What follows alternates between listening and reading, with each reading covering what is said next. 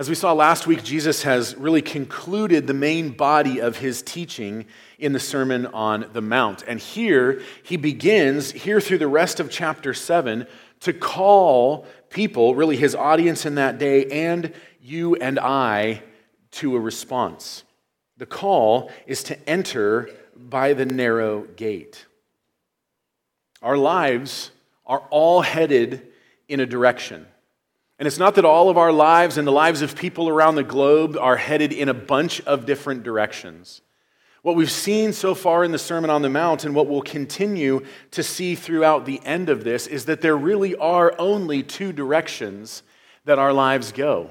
And I think maybe there's some confusion about what these ways are and what the signs are that, uh, that, that is posted at the head of these roads. I would encourage us as we think of these two ways, one with a narrow gate and one with a wide gate, one that is broad and one that is constricted.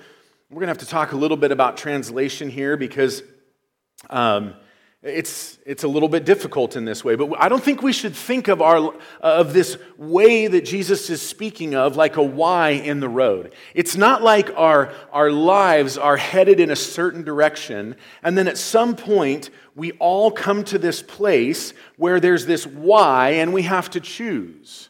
Will we choose the broad way or will we choose the narrow way? Will we choose the, the open way or will we choose the constricted way? I think the idea here is much more like that of a huge highway. In Southern California, where I grew up, there's massive highways with seven and eight lanes on each side of the road. And I, think we should picture a huge highway with cars lined up heading in that direction. Maybe not uh, in traffic per se, I don't think that's the image that Jesus gives us, but that there is an off ramp. There is a small change in direction that those who, uh, who desire may choose. And so our lives all start on this broad path, and the choice before us all is to stay on that path or to veer off of it.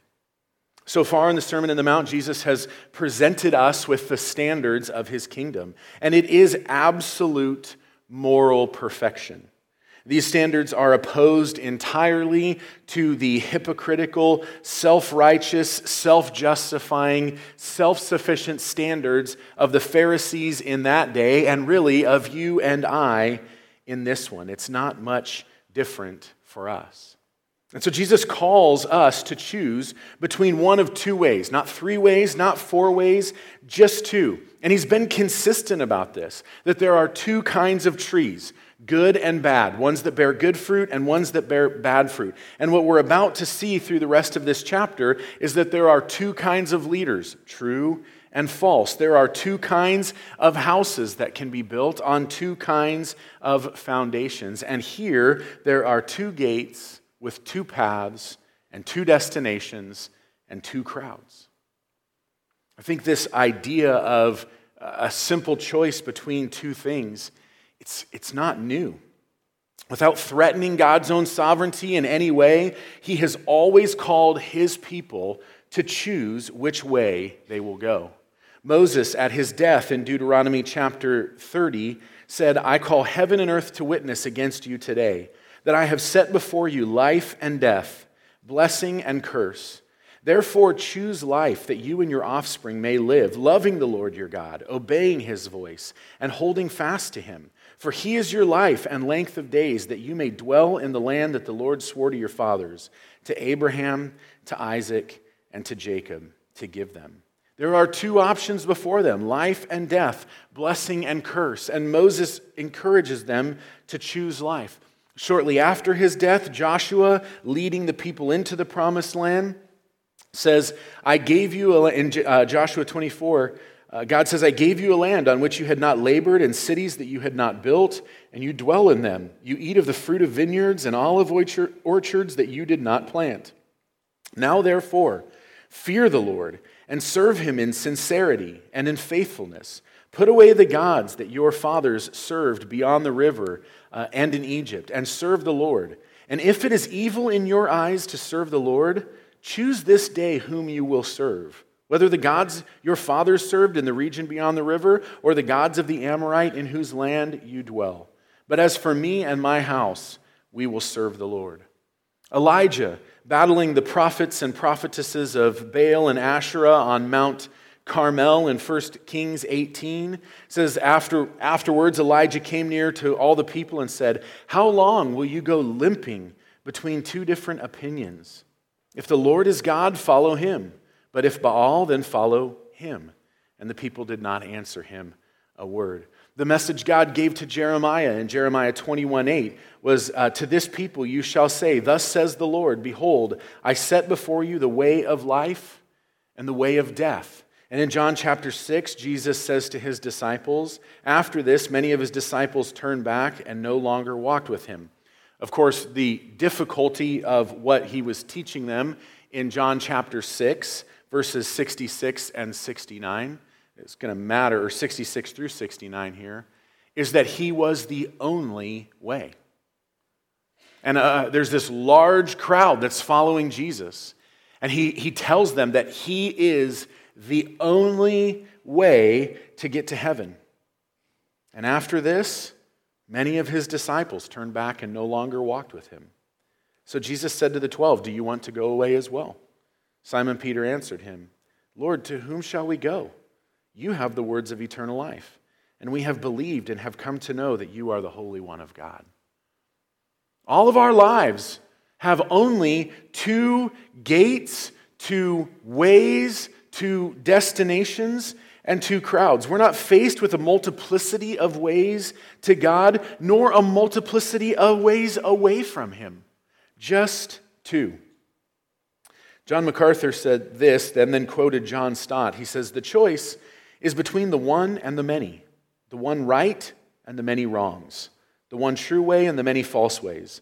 As John Stott points out in Matthew 7 13 through 14, Jesus cuts across our easygoing syncretism. Syncretism is the idea that we can import uh, pagan and worldly ways of worship into the worship of the one true God. Jesus cuts across our easygoing syncretism. There are not many roads to heaven, but one. There are not many good religions, but only one. Man cannot come to God in any of the ways that man himself devises, but only in the one way that God himself has provided. And I think John Stott gets it exactly right. And so we have to know that what Jesus puts before us in these two verses is not good people versus bad people. Not, not the religious versus the non religious, not the theist versus the atheist, not those with some form of faith, no matter what that faith is in, versus those without faith.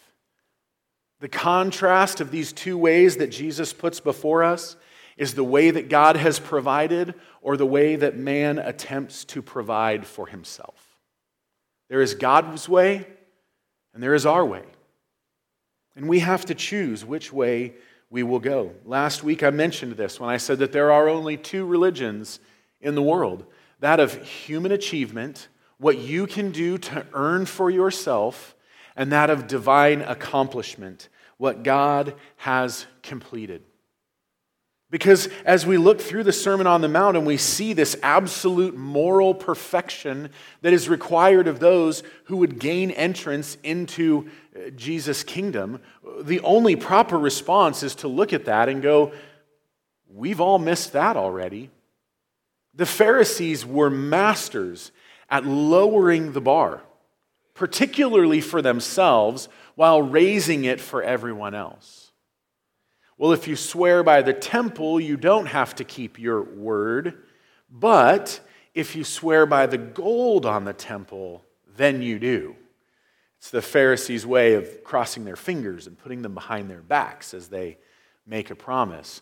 Or, so that I don't have to take care of my parents in my old age, I can take all that I own and claim that it belongs to God so that when they're old and need care, I can go, I'm, I'm sorry. I don't have the means to do that. Let's not forget that the command to honor your father and mother was a command given to a nation of adults and children. That changes as we get older. Um, children are to obey their parents in the Lord, but as we grow up, we are still to honor our parents. And they would find ways around all of this stuff. And so they were masters at lowering the bar. And Jesus says, Look, I not only want to raise the bar to where it was, I want to elevate it far beyond. You don't have to cheat on your spouse to have an affair, you just have to look lustfully at somebody else. You don't have to actually take someone's life to be a murderer. You just have to hate somebody. Always let your yes be yes and your no, no. Remove the log from your own eye before you attempt to correct anyone else's. And what we should do when we see all of that is realize we're utter failures already. And it should lead us to a desperation for Jesus, who, sinless and divine and human, lived this perfect life for us, fulfilled the law for us, lived out this righteousness for us, so that he might be treated in death like we deserve to be treated and die for us and be condemned for us, but also to be resurrected for us so that we might be resurrected with him. Jesus gives us in this passage four contrasts regarding these two responses to the Sermon on the Mount. He contrasts these two responses in four ways. Let's look at them now. He first starts with wide and narrow gates. Notice that these are not uh, roads that lead to a gate, but, but gates that set you on a road. It's, it's going through a gate that leads you onto this path. The, uh, the form of this commandment, enter, notice, by the way, there is no commandment to enter the other one. You're already there, right? There's a command to enter through this gate. I think a, a beneficial image is that of a turnstile, one by one, entering through this gate. And we'll talk more about that in a minute. But there's a really interesting thing Jesus does here. Maybe it's just me who geeks out on this stuff, so uh, indulge me for a moment if this doesn't fascinate you. But he uses an aorist imperative. Now, an aorist imperative, what is in the world is that? Well, an imperative is a commandment. He's telling us to do something. But he's not using a present tense imperative that tells us to, uh, to do something continually. It's not a call to enter continually into a gate over and over again. In fact, the aorist tense, outside of its simple usage of a past tense action, now you see why this gets really fascinating. Jesus is using a past tense to give us a command that we're supposed to do in the future. Well, in Greek, you use this aorist tense, this past tense, when you talk about entering into a state in which you will remain. This gate leads us into this road, and once we've entered through the gate, we're, we're on this path where we, where we kind of stay forever. The call is not to admire the gate, the command is to go through it. Being on a path is not optional. But this gate is. One is automatic. We'll all go through a gate. We'll all be on a path. One is automatic. One requires a choice to follow Jesus. And in fact, Jesus is the gate himself. In John 14, 6, he said, I am the way, the truth, and the life. No one comes to the Father except through me. He is the only way onto this path. One of the difficulties of Christianity, as we see in John chapter 6, and it was difficult 2,000 years ago, and it's still difficult today, is the exclusivity of the claim of Jesus that he is the only way, that every way doesn't get there. But the reality is, the message that we proclaim is a narrow way.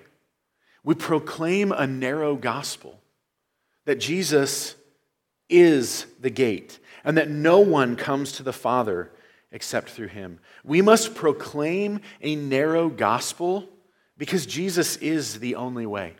John 10, I am the door.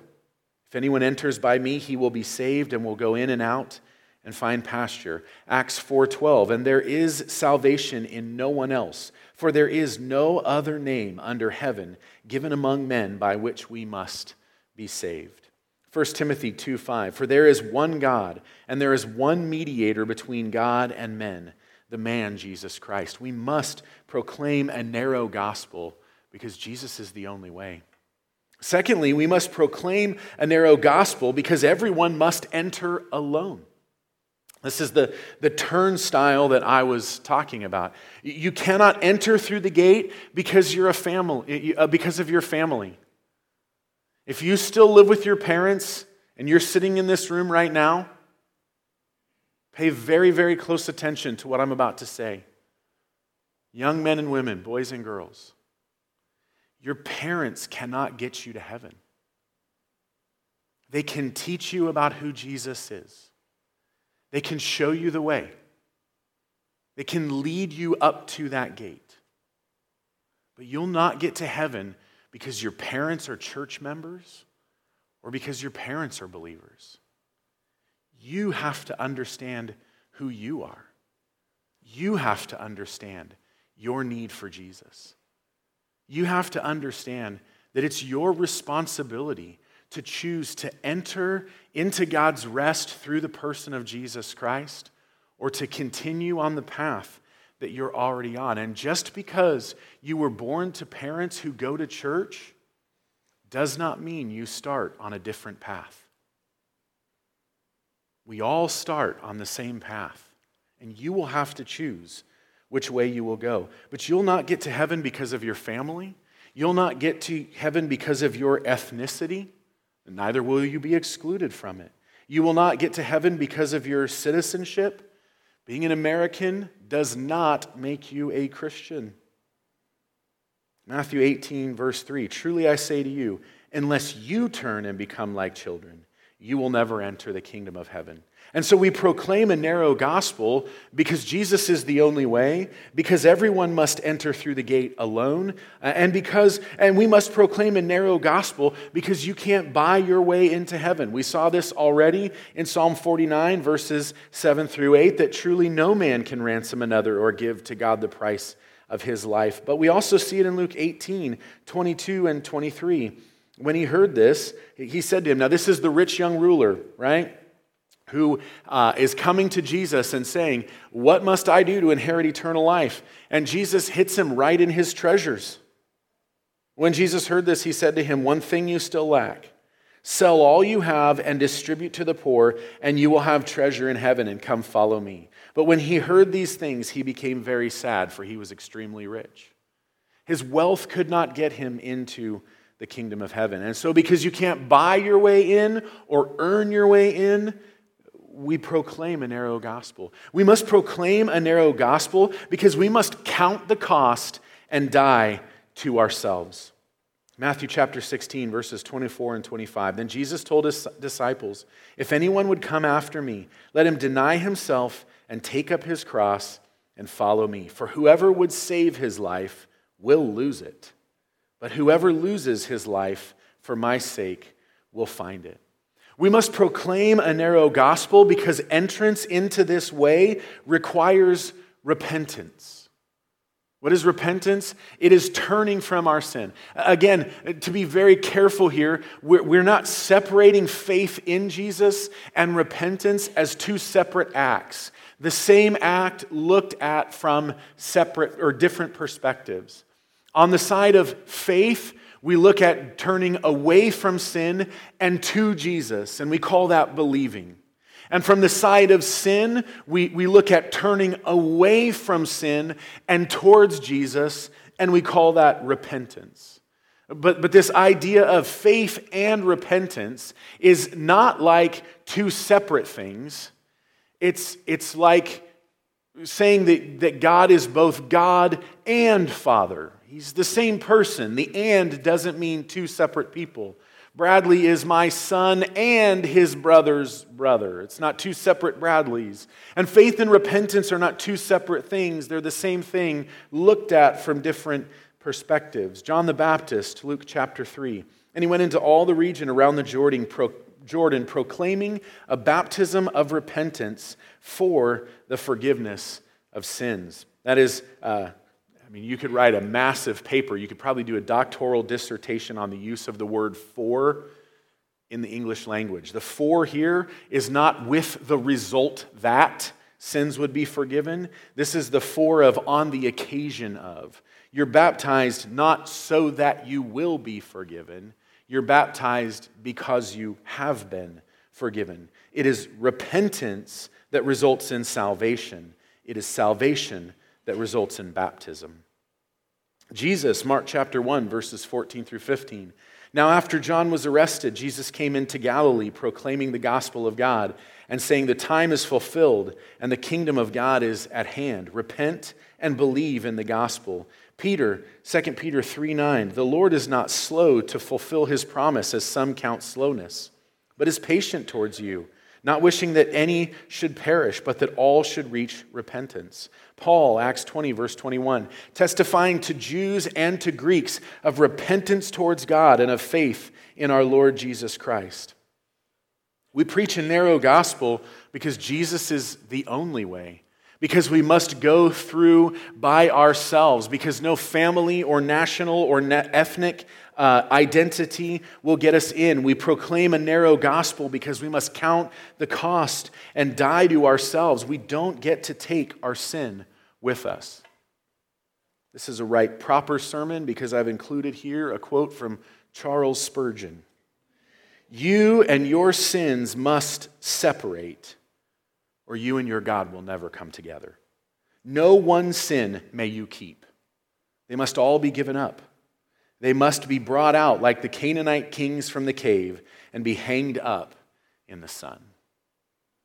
What gate will you go through?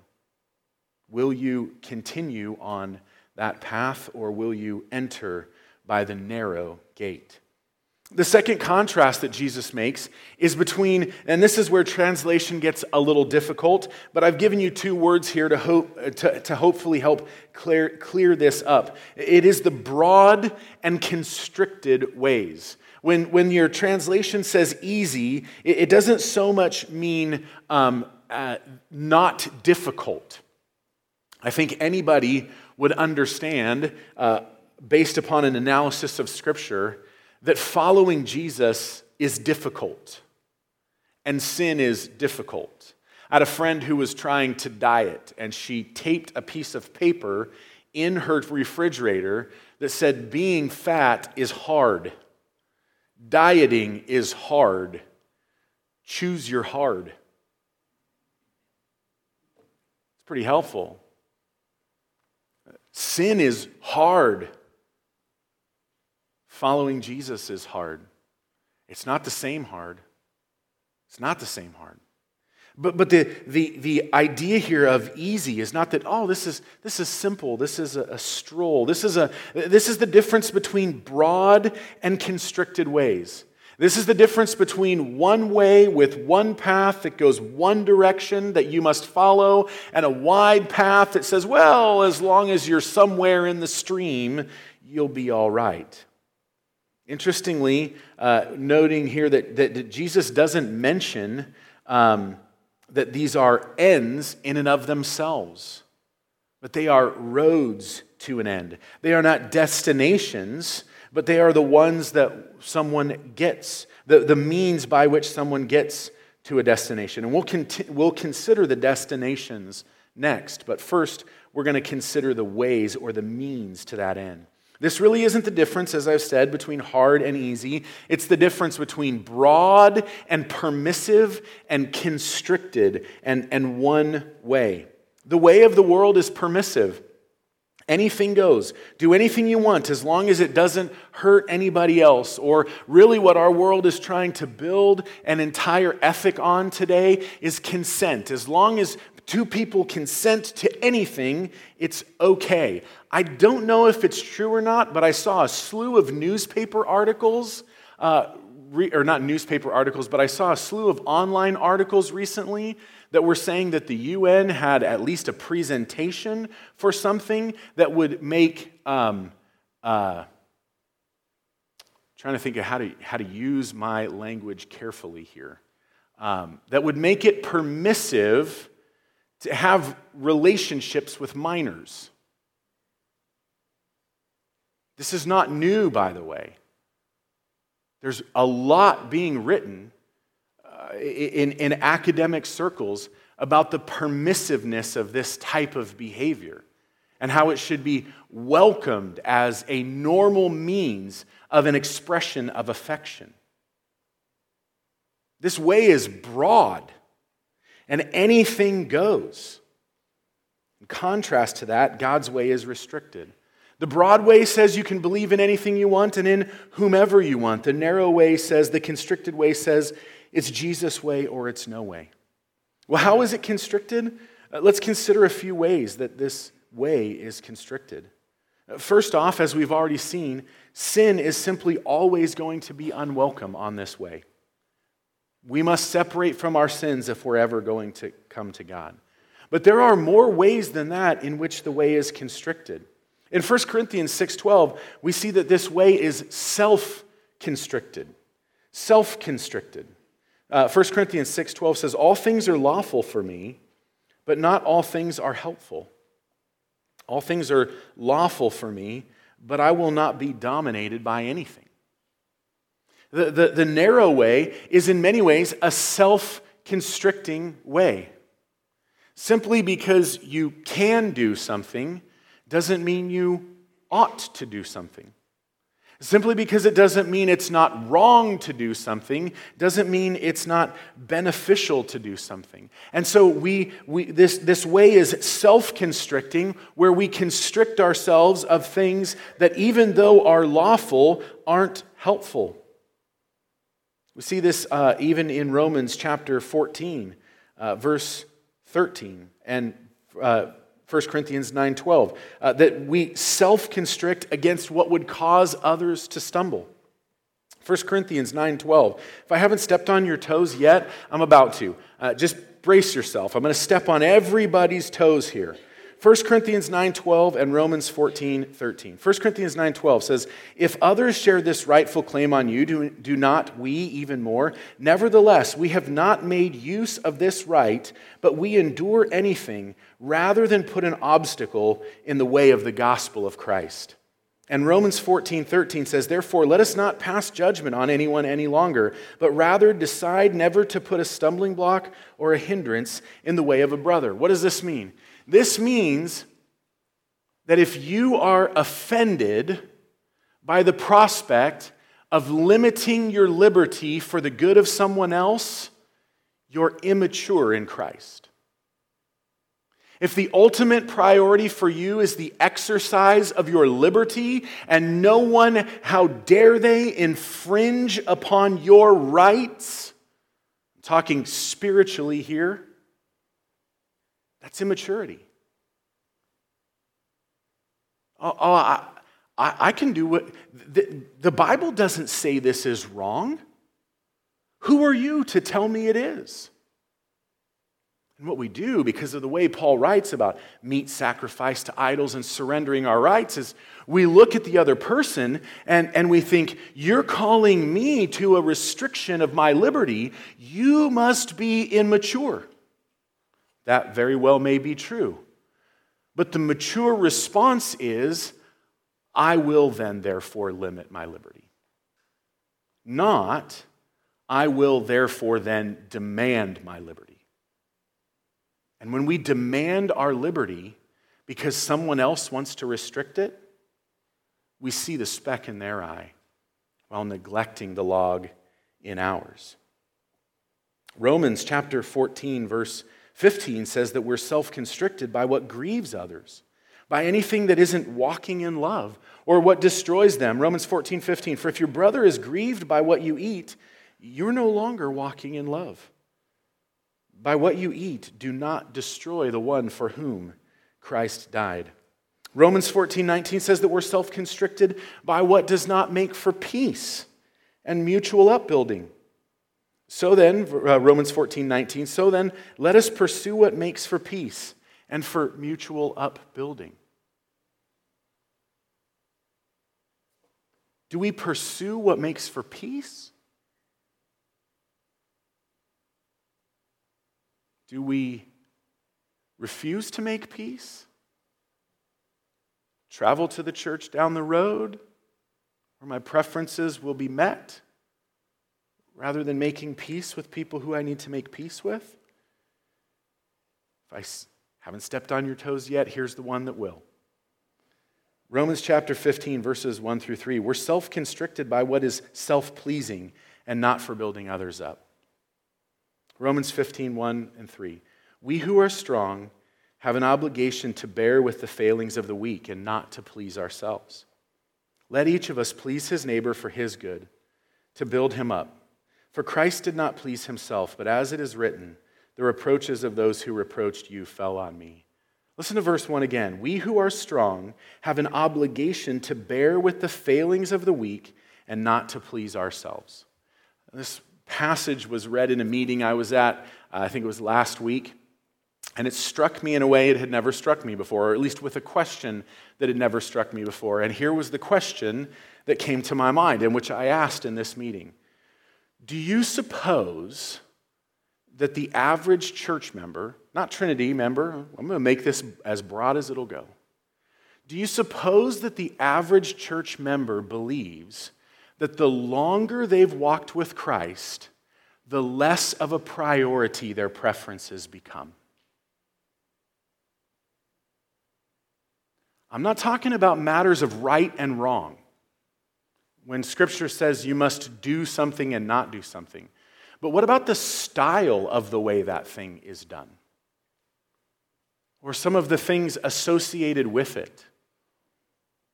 What about the ways where we place priority on a function over form or a form over function. If you don't know what that means, come see me later. We can talk about it. But, but let me ask you do you walk into this building on a Sunday morning with the attitude that says, every single passing week, my preferences become less important so that I can meet the needs of those who are younger in the faith.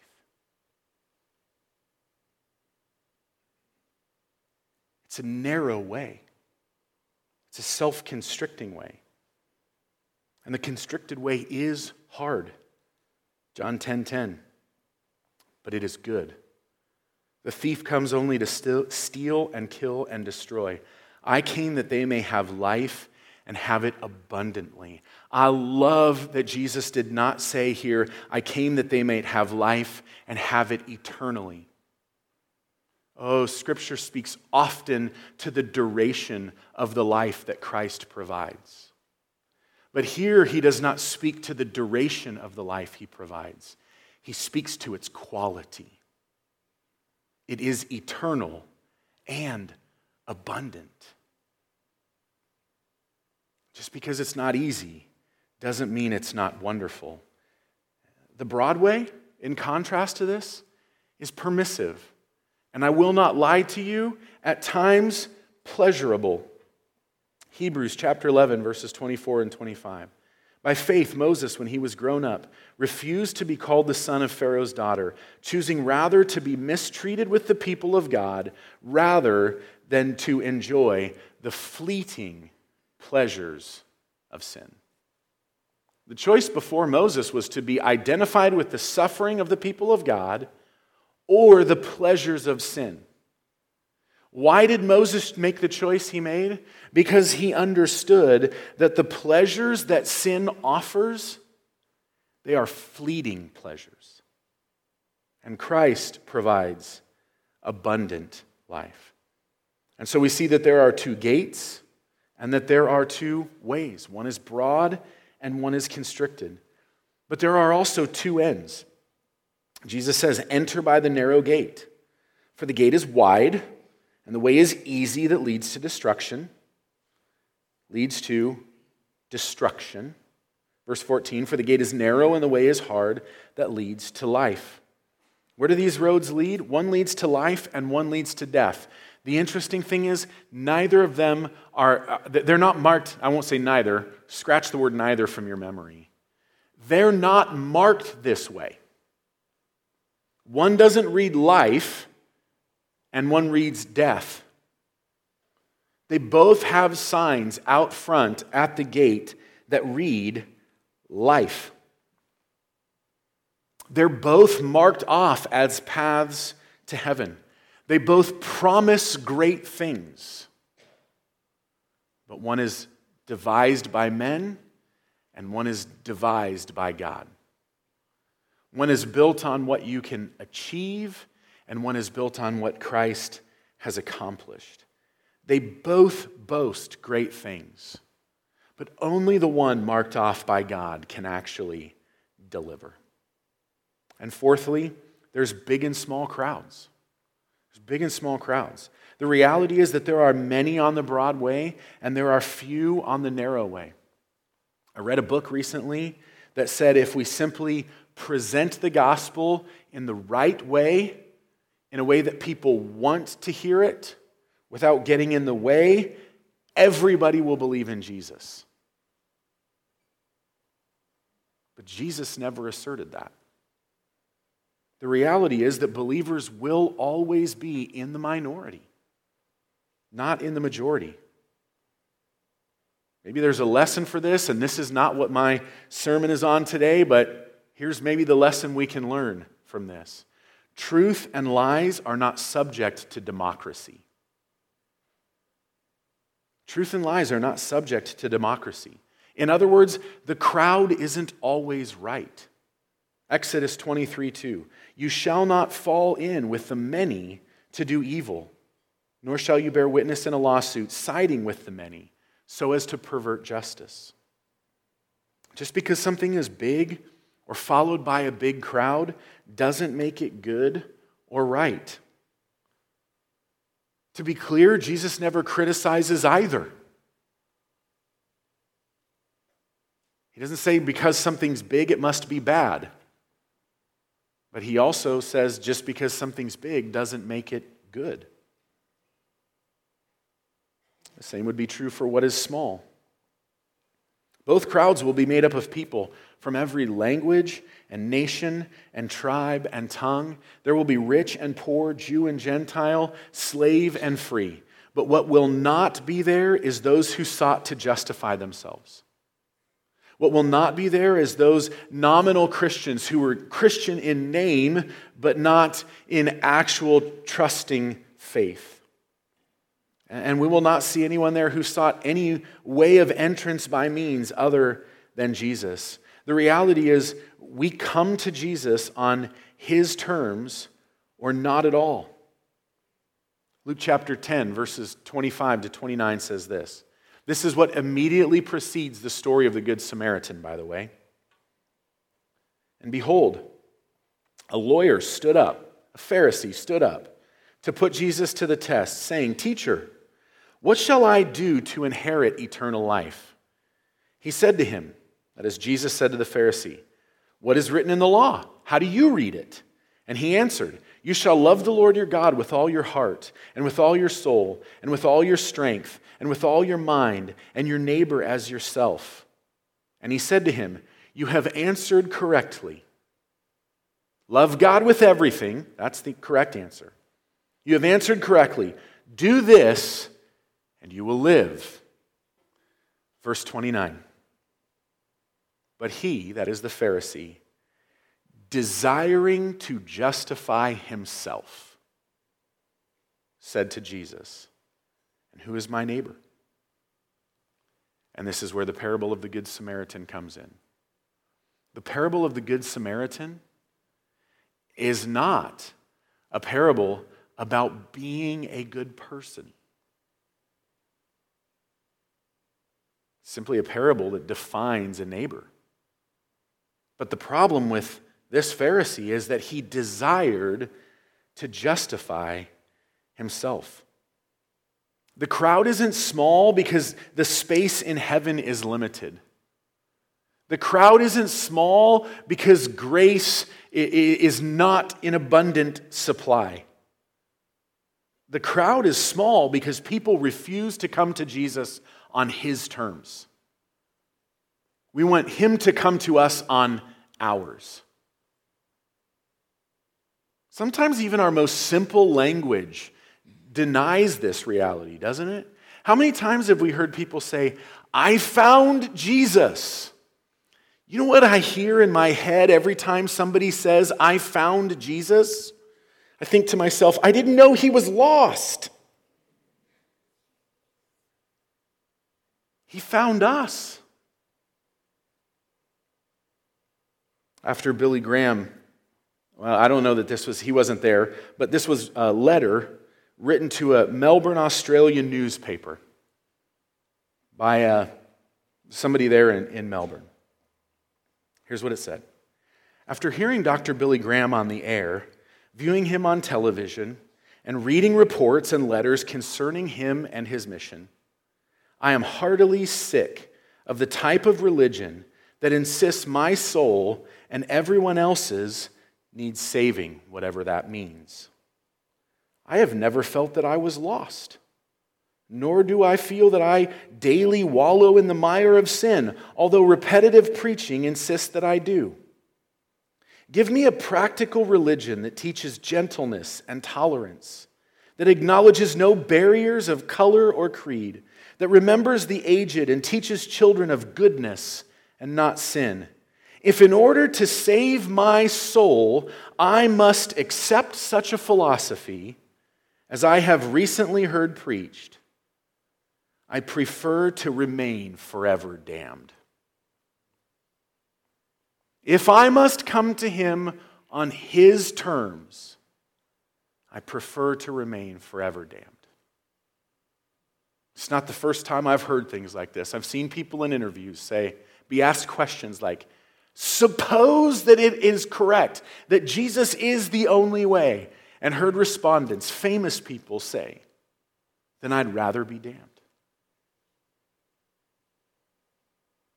The response to the Sermon on the Mount, it's not to admire it for its ethics, nor is it simply to admire Jesus for his ethics, even though Jesus should be admired. The point is to decide. The point is to decide which way we will go. And so I call you today, whether you've never trusted Christ or you've been saved for 50 years, which way will you go? In whom will you trust? Heavenly Father, may we trust you and not ourselves. May we trust Jesus Christ and the means provided by you through him. That we would enter through the gate of himself, his sinless life, his substitutionary and atoning death, and his victorious resurrection. May we choose our hard, knowing that one can only offer death and the other life and life abundant.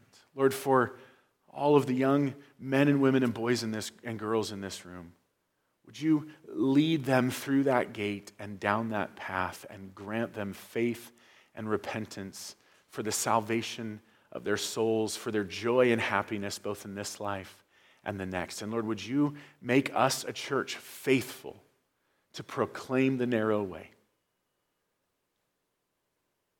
so that people might have an opportunity to hear and believe and be saved. And we ask it all for your glory in Jesus' name. Amen.